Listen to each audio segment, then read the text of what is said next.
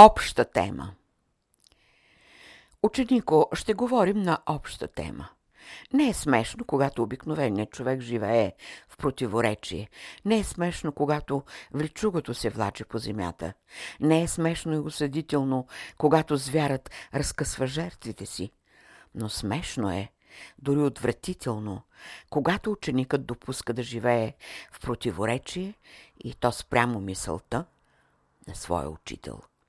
Смешно е дори срамно за ученика, когато носи отпечатъците на учителовата мисъл върху своето чело и се съмнява, когато носи дълбоките вече бразди, начертани от любовта върху своето сърце и да живее в безлюбие.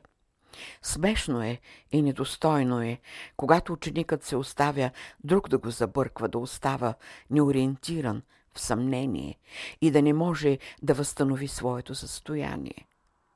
Темата е обща. Искаме да хвърлим светлина върху онова, което несъзнателно сте оставили да тормози, да ограничава, да огорчава у вас Божественото. Защо правим това? За да кажем в този момент на възлюбения ученик какво е доверието на учителя към него. Какви скъпи мисли и чувства са запазани за неговото настояще и бъдеще. Какво голямо богатство за стремящия се ученик. Ние не се срамуваме да изнесем, да кажем на ученика, че той трябва да служи в преданост, в чистосърдечие, в безкористие, словото на учителя. Ние не се срамуваме да направим упреци, защото сме прави, тъй както бащата е прав да опреква своя непослушен син, тъй както учителят е прав да опреква своя ученик, тъй както Бог е прав да обърне вниманието на своите синове. Защо правим това? Имаме факти, имаме данни и условности и не се боим да изнесем истината за ученика. А истината за ученика е свободата и ученолюбието. Истината за ученика е безкористието и подвига. Най-после истината за ученика е тържеството на духа. Не, че не се допускат грешки. Грешките са за слабите, несъзнателните. А при ученика попадналата искра от грешка се стопява от общата светлина на неговия буден ум, тъй както малката мътна дъждовна капчица се влива в океана и веднага състоянието и се изменя. Въпросът е за ученика, за този ученик, който живее под небето на светлината, който разрешава сложните репуси под давлението на изобилната божествена светлина. Говорим на този ученик, който се ползва от диетелността на божествения живот. Ето защо упреците към ученика са спомагателни средства, които му служат да се тонира. Тъй както става опъване и отпущане на инструменталните струни и се получават дисонанси, така също при давление на съзнанието на ученика се получават известни дисонанси. Но истинският буден ученик всякога е единен, неотклонен от пътя си, въпреки противодействието и дисонансите. Той е предан служител, верен застъпник на висшите идеи, изхождащи от глъбините на голямата душа на учителя. Будният ученик винаги е пред прага, готов да влезе в необятния простор на светлината там, където се притопяват и последните останки от неговата лична деятелност. Това е път на ученика и състояние на предания, на умния, на духовно свободния ученик. Но в пътя като ориентация му служи лъчът на Божия дух, който непреривно минава през неговите системи умствена, душевна и сърдечна. Специфичен лъч, отреден лъч, който е в състояние да издигне ученика високо от нивото на човека в висините на ангелите. Може ли това? Е ли в състояние да се подадат творческите сили от човека и да бъдат съсредоточени към тази висша област, към тази божествена деятелност? Да, това е било възможно. И сега е възможно и е бъдеще за ученика, за умния, Свободният ученик с помощта на висшите мисли и съществата от висшите области светкавечно разрешава противоречията в своето житие. Като практично правило, приложимо в живота на ученика е, той да умее да се съсредоточава своята същина.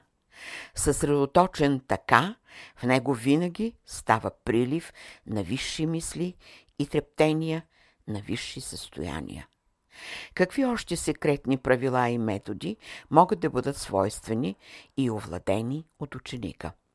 Като специфично правило е винаги да разпознава със светлината на своя усет отрицателната мисъл от положителната. На ученика са дадени възможности за това. От кого? От този, който мисли за него, работи за него и живее заради него. А кой е този? Който го учи, мисли, работи и живее заради него. Неговият възлюбен, неговата любов, обич и сила. Само Бог е който може абсолютно да учи, да работи, да мисли и да живее. Но това е общо казано. Нали темата ни е обща?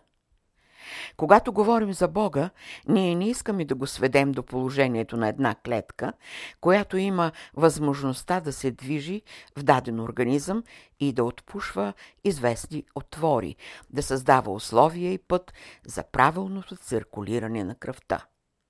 О не, Бог работи всестранно, Бог работи безгранично. Бог се проявява и в абсолютното. Следователно, ние ви запознаваме с този Бог на светлината, на свободата на силата на мъдростта, не в миниатюрни форми. Формата на светлината е необятна. Формата на силата е неограничена. Формата на свободата е безгранична. Формата на мъдростта е свободна. За обикновените същества Бог е представен като клетка, която върши принудително работа. Но за ученика Бог е представен в най-висши светли образи, които могат да вдъхновяват цялата му същина, които са обекти за постигане, които са най-съществени елементи за овладяване.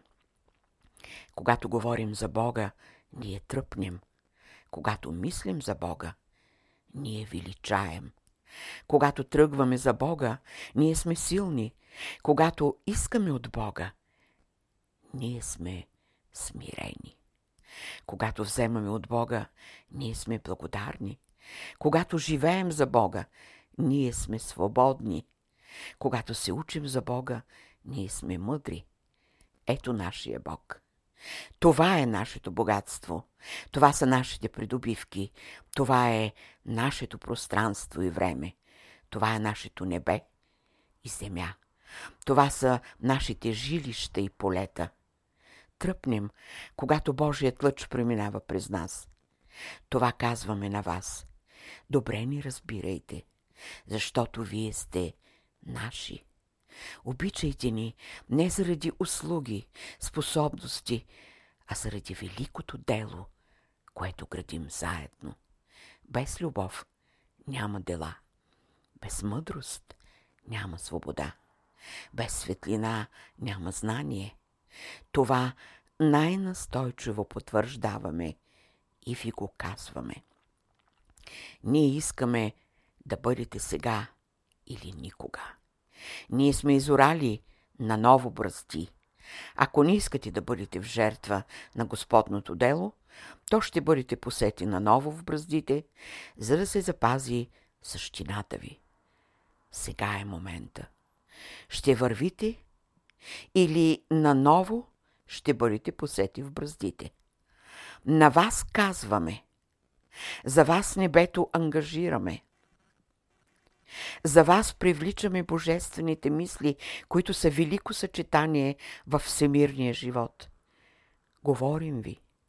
Слушайте ни, за да бъдете царски синове, най-добрите ученици, най-добрите апостоли, най-добрите приемници на Божия дух, който сега се прелива върху избраните души.